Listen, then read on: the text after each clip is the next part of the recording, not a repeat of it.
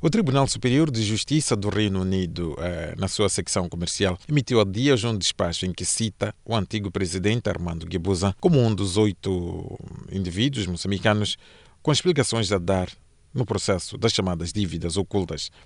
Como eh, seu advogado, Dr. Alexandre Chival, que informações é que tem deste processo? Bom, o, tudo o que nós uh, sabemos deste, deste processo e, so, e, sobretudo, deste facto que faz referência agora, tem que ver sempre com o que aparece nas redes sociais. Uh, desde sexta-feira que temos estado a ver circular esse documento, que é, da análise que fiz, é muita, uh, muita perícia, parece-me ser um despacho, um despacho saneador ou um despacho qualquer no processo. Uh, e, portanto, o conhecimento que temos é por via das redes sociais ou, e por aquilo que tem estado a ser dito por alguma imprensa, pelo menos desde, desde, desde segunda-feira. Mais do que isso, uh, não, não, não há nenhuma comunicação, nem da nossa Procuradoria-Geral da República, que é quem desencadeou este processo civil, eh, tampouco do Tribunal de Londres. Mas efetivamente, o que é que eh, se pretende com o despacho em causa? Bom, isso teria que perguntar a, a Sua Excelência Procuradora-Geral da República, ela é que sabe porque é que fez menção a ele e que é que pretende e, em que circunstâncias está a acontecer. Portanto, nós não, não, não, não, não, não sabemos. Como disse, eh, é um processo que iniciou eh, por, por, por, por, por ordens da nossa Procuradoria. Portanto, eles é que podem dizer o que é que, o que, é que pretendem. O que é que pretendem. E se a notificação chegar, qual será a vossa posição? Uh, bom, para dizer se é estranho ou não, eh, era preciso perceber o que é que está em causa.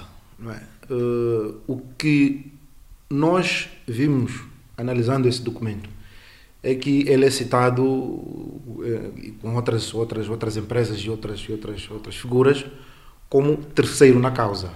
Portanto, é um processo civil. Um, erradamente alguma imprensa, eu não sei, não sei, não diria erradamente, mas com alguma malícia, tem estado a dizer que ele é réu. Na verdade, não é o que está ali. Portanto, repito o que estamos a dizer estamos a fazer esta análise tendo por base o que as redes sociais nos dão. Portanto, aquele documento, até aqui a PGR não apareceu a dizer que, era, eh, que não era válido. Aliás, sendo uh, parte no processo, representando o Estado moçambicano, eles já não ter tido documento que estão a par de tudo o que está lá a acontecer. Se até aqui a PGR não nos mimoseou com aqueles famosos comunicados de desmentidos, Portanto, significa que assume que é, que é, é que é tal. E nessa ordem de ideia, eh, não sei o que é que iam precisar que ele esclarecesse. Eh, a nossa análise, eh, quando nós chamamos de terceiro num processo, significa alguém em relação a quem uma determinada demanda ou uma decisão numa determinada demanda há de ter influência na sua esfera, na sua esfera jurídica. O que, é que significaria isso? Uh, alguma imprensa tem estado a dizer que o Tribunal de Londres quer ouvir, eh, não sei. Talvez essas pessoas estejam melhor informadas. Aliás, como a nossa Procuradoria-Geral da República nos habituou a colocar as coisas na imprensa, nomeadamente no Jornal Notícias, antes das partes saberem, pode ser que estas, estas, estas, estas, estes jornais saibam, com base neste modus operandi da Procuradoria, de há uns tempos a esta parte, que é estranho, mas pronto, é o, é o que, está, é o que lá está.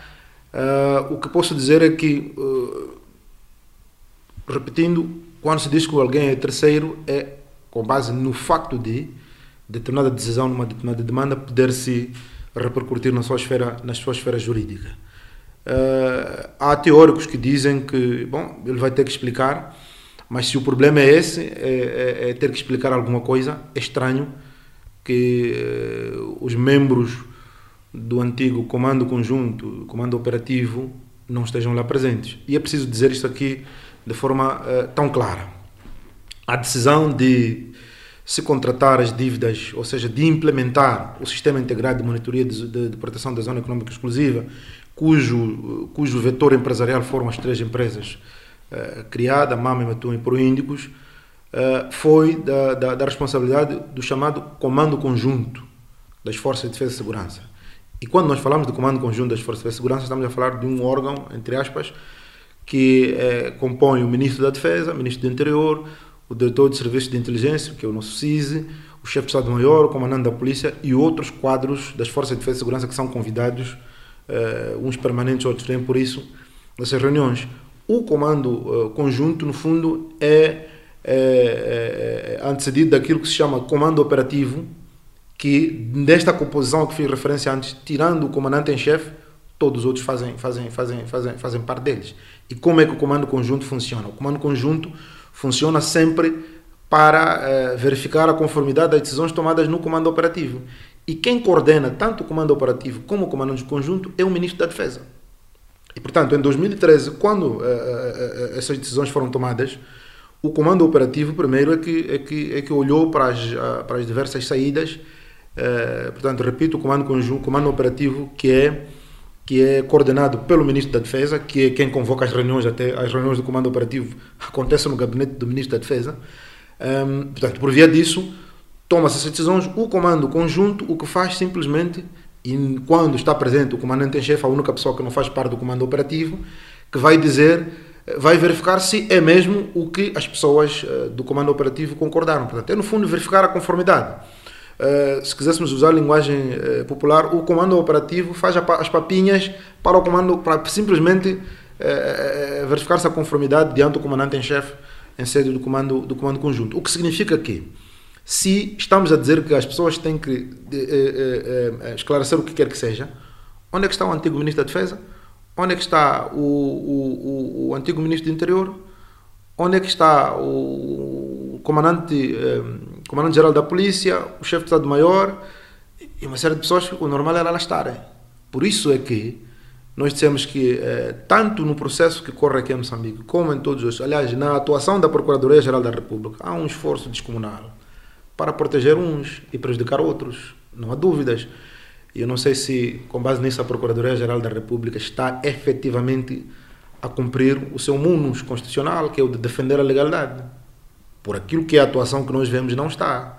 Portanto, aqui é, é o chamado combate à corrupção, entre aspas, que mais não é senão uma verdadeira caça às bruxas é, e não é também senão um ajuste de contas políticas. E mais do que isso, é, nós quando dissemos isso em 2019, acharam que éramos, que éramos tolos, mas os casos vêm-se. Vêm Quantos casos a nossa imprensa, vocês como imprensa, não reportaram de casos gritantes de corrupção que nós temos agora, mas o Ministério Público nada faz.